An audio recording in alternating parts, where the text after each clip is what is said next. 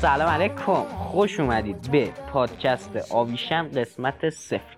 توی این اپیزود قرار بحث کنیم در مورد این که پادکست آویشن چیه و کلا ماهیت پادکست رادیو آویشن درباره چیه درباره چیا صحبت می‌کنیم و کلا کار می‌خوایم انجام بدیم.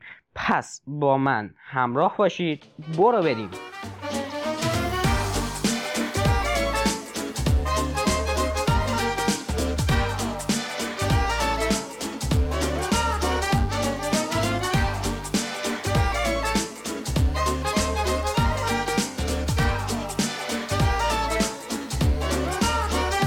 توی زندگی همه انسان ها یک سری احساسات هست که تازگی ها بهش کمتر توجه می‌کنیم.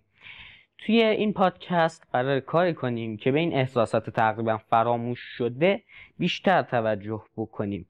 از راهکارهای توسعه فردی گرفته تا معرفی فیلم و سریال رو توی این پادکست داریم. خلاصه که هر کاری می‌کنیم تا بتونیم شادتر زندگی کنیم از زندگی لذت ببریم و همینطور موفق بشیم توی کارمون توی شغلی که داریم توی زندگیمون و توی همه جنبه های زندگیمون بتونیم آدم موفقی باشیم.